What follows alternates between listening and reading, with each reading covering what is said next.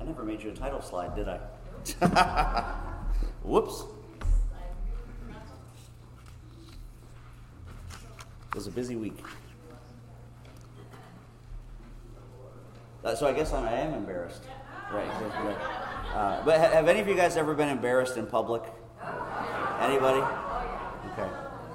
Uh, I, uh, and I, some of you guys will remember this. I'll never forget my very first Christmas Eve service a, as your pastor here. Uh, it was actually the largest Christmas Eve service we've ever had then or, or, since. In fact, the place was so packed we had to bring in, remember, Marshall, the metal folding chairs from the shed?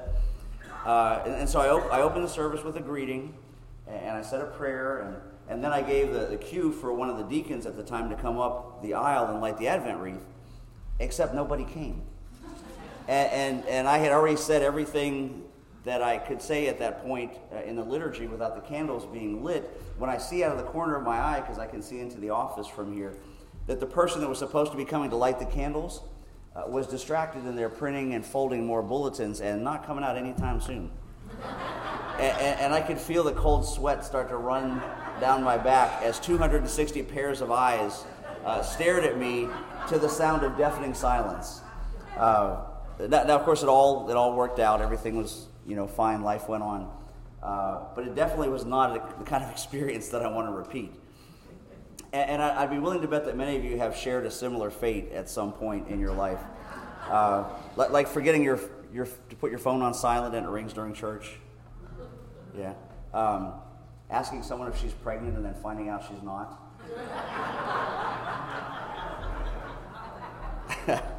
uh, how about? Wa- waving at someone, it turns out that you don't actually know. That happened to Kitty and I the other day when we were out shopping. Some guy just started talking to me from his car window, and like, I have no. He must have thought I was somebody else. Or, or this is a good one: thinking that someone is waving at you or talking to you when they're not. Right? Uh, how about forgetting somebody's name when you're introducing them to a group? Yeah. I mean, you name it, because let's face it, even the most poised among us fall into some pretty embarrassing situations now and then. Uh, but it's how you handle them that counts. And, and we're going to be looking at that in, in a sort of way, uh, how some of the ways that different people handle public embarrassment uh, in today's text as we continue our summertime look through the book of Acts. So I want to just dive right in, read the text, and then we'll start to unpack it. So uh, we're going to be reading mo- most of chapter 5, actually. Um, so, Acts chapter 5, beginning in verse 12 through verse 42. So, I hope you're following along in your own Bibles. You're looking at it there in front of you so you can make reference to it later when you're at home. Uh, verse 12 tells us Now, uh, many signs and wonders were regularly done among the people by the hands of the apostles, and they were all together in Solomon's portico. None of the rest dared join them, but the people held them in high esteem. And more than ever, believers were added to the Lord, multitudes of both men and women, so that they even carried out the sick into the streets and laid them on cots and mats, that as Peter came by, at least his shadow might fall on some of them. The people also gathered from the towns around Jerusalem, bringing the sick and those afflicted with unclean spirits, and they were healed. But the high priest rose up and all who were with him, that is, the party of the Sadducees. And filled with jealousy, they arrested the apostles and put them in public prison. During the night, an angel of the Lord opened the prison doors and brought them out and said, Go and stand in the temple and speak to the people all the words of this life. And when they heard this, they entered the temple at daybreak and began to teach. And now, when the high priest came and those who were with him, they called together the council, all the senate of the people of Israel and sent to the prison to have them brought out. But when the officers came, they did not find them in prison, so they returned and reported, uh, We found the prison securely locked and the guards standing at the door, uh, but when we opened them, we found no one inside. Now, when the captain of the temple and the chief priests heard these words, they were greatly perplexed about them, wondering what, uh, wondering what this would come to. And someone came and told them, Look, uh, these men whom you put in prison are standing in the temple and teaching the people. Then the captain and the officers went and brought them, uh, but not by force, for they were afraid of being stoned by the people. And when they had brought them, they set them before the council, and the high priest questioned them, saying, We strictly charged you not to teach in this name, yet you have filled Jerusalem with your teaching. and you intend to bring this man's blood upon us. But Peter and the apostles answered, We must obey God rather than men. The God of our fathers raised Jesus, whom you killed by hanging him on a tree. God exalted him at his right hand as leader and Savior to give repentance to Israel and forgiveness of sins. And we are witnesses of these things, and so is the Holy Spirit, whom God has given to those who obey him. And when they heard this, they were enraged and wanted to kill them. But a Pharisee in the council named Gamaliel, a teacher of the law held in high honor by all the people, stood up gave orders to put the men outside for a little while. And he said to the men of Israel, Take care what you are about to do with these men. For before these days, Theudas rose up, claiming to be somebody. A number of men, about 400, joined him. He was killed, and all who followed him were dispersed and came to nothing. After him, Judas the Galilean rose up in the days of the census and drew away some of the people after him. He too perished, and all who followed him were scattered. So, in this present case, I tell you, keep away from these men and let them alone. For if this plan or this undertaking is of man, it will fail. But if it is of God, you will not be able to overthrow them. You might even find that you are opposing God. So they took his advice. And when they had called the apostles, they beat them and charged them not to speak in the name of Jesus and let them go. And when they left the presence of the council, rejoicing that they were counted worthy to suffer dishonor for the name. And every day in the temple and from house to house, they did not cease teaching and preaching that Christ is Lord. And, brothers and sisters, this is the word of the Lord to us today. Thanks be to God. Let's pray. God our Father, we thank you for the bold witness uh, of these men who uh, were unashamed to speak your gospel, whether it was in the temple, uh, in private homes, in the public marketplace. And we ask you, Father, for that same holy boldness, and we ask for the movement of your Holy Spirit upon our hearts in these next few moments, that we would receive from this text all that you have for us, because we ask it in Jesus' name. Amen.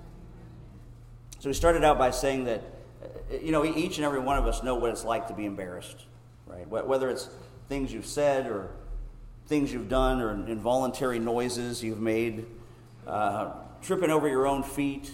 Uh, and when those things happen, uh, psychologists suggest there's like two broad categories of response. Either, uh, number one, pretend it didn't happen through some sort of avoidance, or, or just confront it head on and own it, right? It happened, deal with it. Uh, those folks in the avoidance camp, though, take every embarrassment as like a psychic blow to their self esteem, right? Like a, a blow that, that, that, hits them in the pit of their stomach and makes them feel threatened, right to the very core of their being. And when shame like that rears its ugly head, the folks in those camps often feel really helpless and humiliated to the point where the only way to avoid those emotions is to substitute them for anger and rage at someone else, at anyone else. Right? On the other hand, people who appear immune to embarrassment, so to say, don't allow themselves to be knocked down for long. They have a completely different outlook.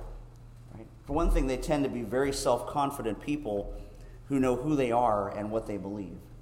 And I tell you all of that because those ideas are kind of a great little overlay to the text that we just read and gives us perhaps maybe a little deeper insight into these two contenders that are pitted against each other in today's account from the book of Acts. And I bet you can already tell which group falls into which category. Uh, but let's look at them one at a time. Firstly, the Sadducees. And boy, do they have a lot to be embarrassed about, right? Not the least of which were all the miracles going on. Because if you remember from last week, one of the major theological problems that the Pharisees possessed was their choice not to believe in anything supernatural, not to believe in any kind of spiritual beings not to believe in uh, eternal afterlife or in miracles. But what did we just read? The apostles performed many signs and wonders among the people, and all the believers used to meet together in Solomon's colonnade. As a result, people brought the sick into the streets and laid them on beds and mats, so at least Peter's shadow might fall on some of them as he passed by. And then further down, uh, crowds gathered also from towns in Jerusalem, bringing their sick and those tormented by impure spirits, and all of them were healed. And then the high priest and all his associates, who were members of the party of the Sadducees, were filled with jealousy. And I mentioned to you guys in Sunday school, um, I think Fred brought it up about looking at the text in some of the original languages. A better translation of the sense there might have said they were filled with fierceness or combative rivalry. In other words, they turned their embarrassment into rage.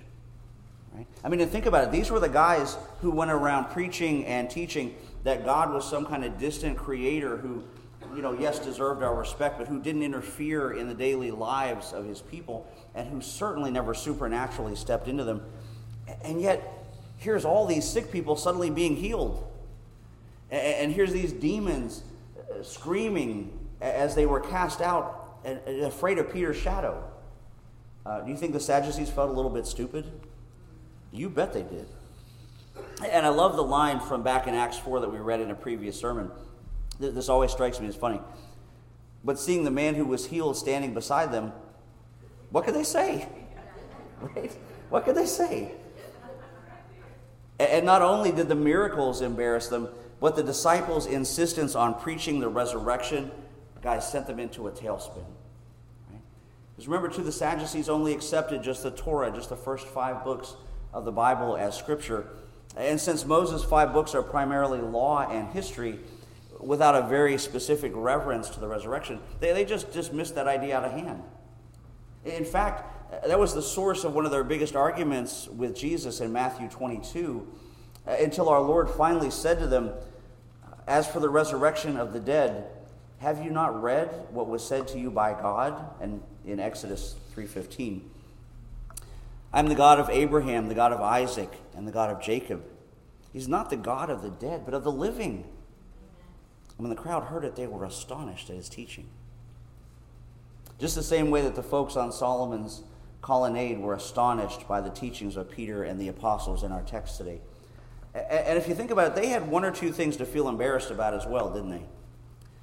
Uh, they were part of what their contemporaries considered a newfangled, non-conforming, heretical sect of believers. They had been living outside the mainstream of society for the last three years, uh, following a controversial teacher who their leaders had condemned and crucified as a treasonous criminal. The disciples themselves had already been part of an official inquiry from the highest court in the land, and now they stood here arrested and tried, spent the night in jail. They were publicly threatened and disrespected. And to add injury to insult, they were beaten for their beliefs. You think they felt a little self conscious about stepping back up to preach after all of that? Right? You think they felt a little backward about talking back to their religious leaders when the whole force of government seemed to be against them? You think they might have been a little ashamed for people to see the scars that still showed on their bodies and the blood splatter on their clothing? that gave evidence to the scourging they'd received. But in spite of all of that, they remained undaunted and untamed. And we read in Peter and the other apostles replied, We must obey God rather than human beings. The God of our ancestors raised Jesus from the dead, who you killed by hanging on a cross. God exalted him to his own right hand as Prince and Savior, that he might bring Israel to repentance and forgive their sins. And he said, We are witnesses of these things and so is the Holy Spirit, whom God has given to those who obey them, Him. Because, see, these men were men who were unashamed.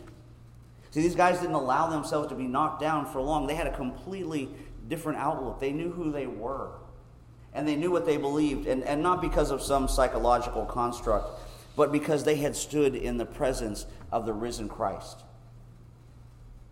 In fact, the Apostle John was so affected by that that he would later write, uh, in his first epistle, we proclaim to you the one who existed from the beginning, whom we have heard and seen. We saw him with our own eyes.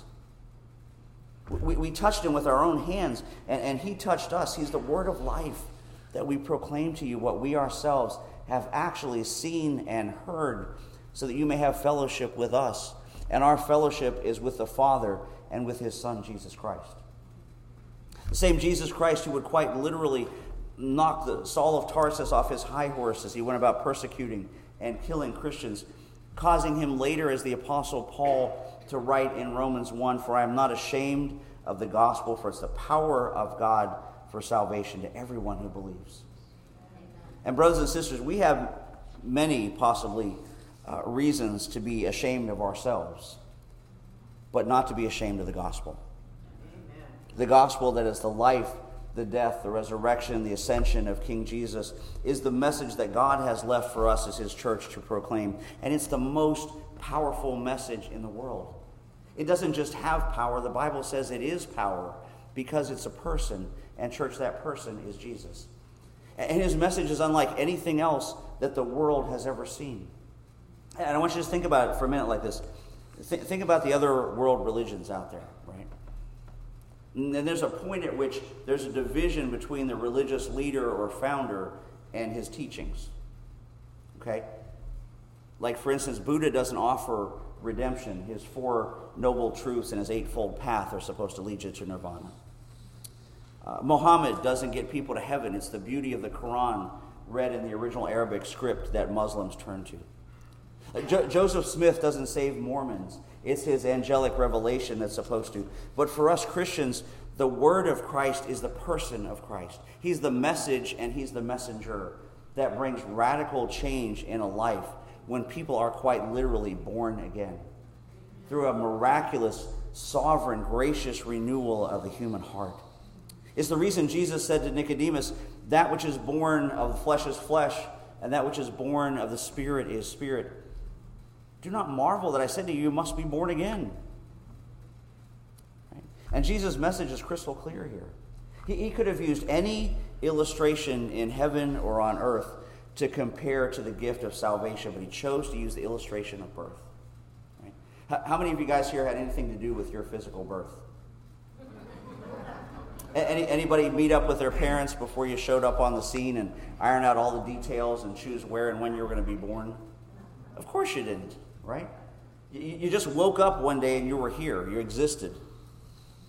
You were brought into being by the God given miracle of procreation without a clue, at least for a little while, how you got here. The same is true for our rebirth into the kingdom. Jesus said, The wind blows where it wishes, and you hear its sound, but you do not know where it comes from or where it goes. And so it is with everyone who is born of the Spirit. Born from God by the will of heaven. And in fact, that very will of God is the reason that the great teacher Gamaliel stood up in the council, as we read. But a Pharisee named Gamaliel, a teacher of the law, who was highly honored by all the people, stood up in the Sanhedrin and ordered for the men to be put out for a little while. And then he addressed the Sanhedrin and he said, Men of Israel, consider carefully what you intend to do with these men. Some time ago, Theudas appeared claiming to be somebody and about 400 men rallied to him. He was killed, and his followers were dispersed, and it all came to nothing. After him, Judas the Galilean appeared in the days of the census and led a band of people in revolt. He too was killed, and all his followers were scattered. Therefore, in the present case, I advise you leave these men alone. Let them go. For if their purpose or activity is of human origin, it will fail. But if it is from God, you will not be able to stop these men. You will only find yourself fighting against God. And, brothers and sisters, just like those men that Gamaliel mentioned, all of the other exponents of all the other world religions are dead. Buddha is dead. Mohammed is dead. Joseph Smith is dead, but, church, Jesus Christ is alive. And he came to give us that life. Have you received it? Do you have it today? You know, the apostles did, and nothing and no one could convince them otherwise. But has that happened for you? Have you heard the call of the Father in the voice of the Son speaking to you by the breath of the Holy Spirit? Or are you finding yourself sitting here this morning or listening to this message online and you're fighting against God? And, and you're spurning His mercy? Because if you are, what you're doing is fighting God's only provision for your salvation and the forgiveness of sins. And, and if you're a believer, but you somehow think that you're a believer because you're so smart or so holy, or that you have it all put together and you've got there all on your own, you're still battling against God because you're not giving God the glory. And if you're not giving God the glory, you're fighting against Him. Or have you experienced a change?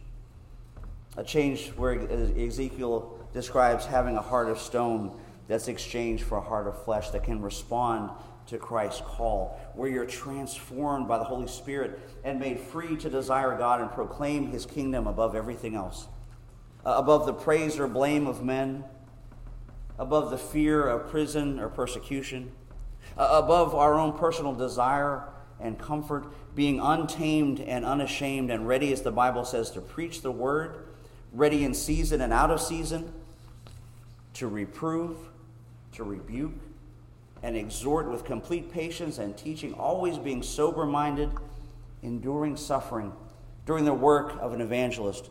Fulfill your ministry. Rejoicing if we ever find ourselves counted worthy of suffering disgrace for the name of Christ. And day after day in this church and from house to house, never ceasing to teach and proclaim the good news that Jesus Christ is the Messiah. And with a heart full of eagerness and a passion so that the world will know, church, that we are not ashamed of the gospel because it is the power of God for salvation. Will you pray with me? Father God, we thank you. We thank you, Father, for the story of these men, these apostles, uh, who, after standing in the presence of the risen Christ, wouldn't deny it, uh, wouldn't go back on their word, wouldn't teach anything else even for fear of death. And so, Father, we ask that you would grant us that same holy boldness as we go uh, out into the, the world, into the marketplace of ideas, back to our homes and our families and our parks. Uh, send that message with us, Lord. Uh, help us to be bold to speak your name, to proclaim your kingdom, and to, to give that offer of forgiveness, making disciples as you've commanded us to do. And Father, we ask all of these things gratefully in Jesus' name, trusting all that you're about to do in and through us this week. Amen.